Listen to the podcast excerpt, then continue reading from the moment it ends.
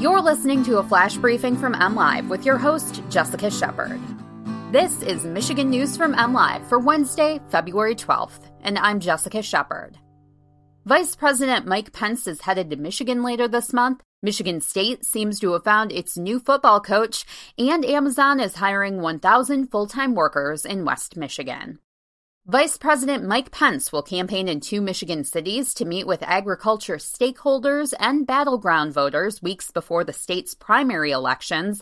President Donald Trump's reelection campaign announced Pence will deliver remarks at the Michigan Farm Bureau Lansing Legislative Seminar, then hold a Keep America Great rally in Troy. The vice president will visit Michigan on February 25th, the religious holiday known as Fat Tuesday. The Troy rally is scheduled for 5 p.m. at the Detroit Detroit Marriott. Doors open at 3 p.m., and supporters can sign up for tickets at Trump's campaign website. The Trump campaign has deployed Pence to Michigan several times during the campaign cycle. The former Indiana governor visited Saginaw, Holland, and Portage in December 2019 and also spoke at the Michigan Republican Party's biennial leadership conference on Mackinac Island last summer.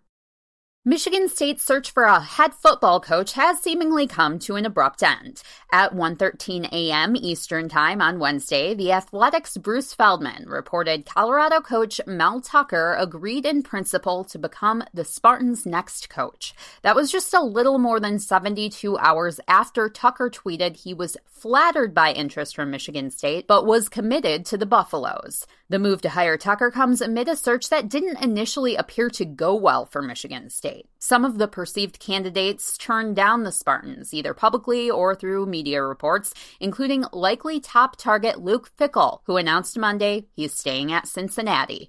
Tucker has just one year under his belt as a head coach in Colorado, with a long list of assistant coaching credentials in the college world and the NFL. Michigan State's Board of Trustees must vote to approve Tucker's hire before it's official.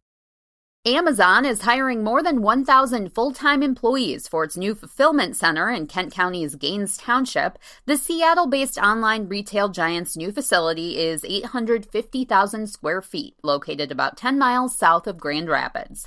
Workers will be picking, packing, and shipping customer orders. Job candidates must be 18 years or older and have a high school diploma or equivalent to be considered. All interested candidates can apply online at amazon.com slash Grand Rapids jobs. According to an Amazon representative, employee wages start at $15 per hour. For the latest Michigan news, head to mlive.com and find us on Facebook. A shout out today goes to the two otter pups born earlier this week at Potter Park Zoo in Lansing. Thanks for listening and have a great day.